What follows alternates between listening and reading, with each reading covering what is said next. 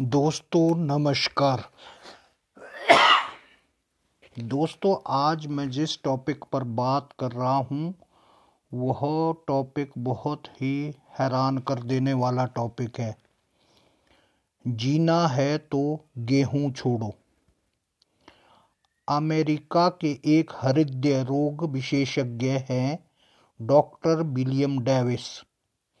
उन्होंने एक पुस्तक लिखी थी 2011 में, जिसका नाम था व्हीट बैली, गेहूँ की तोंद। यह पुस्तक अब फ़ूड हैबिट पर लिखी सर्वाधिक चर्चित पुस्तक बन गई है।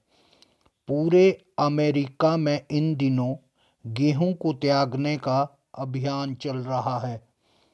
कल यह अभियान यूरोप होते हुए भारत भी आएगा।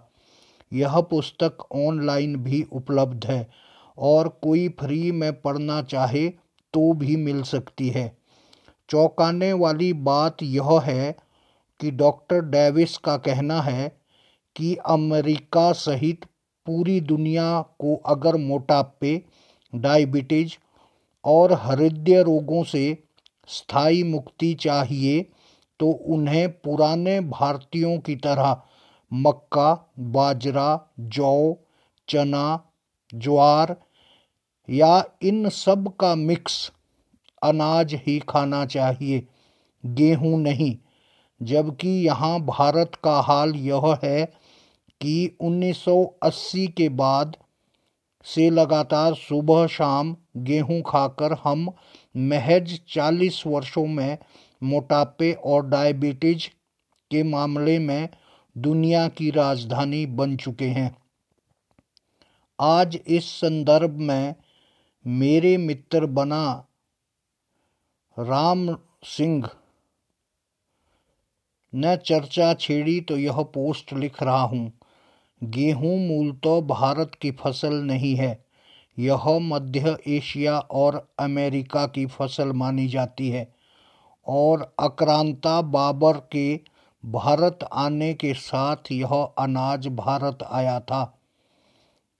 उससे पहले भारत में जौ की रोटी बहुत लोकप्रिय थी और मौसम अनुसार मक्का, बाजरा, ज्वार आदि।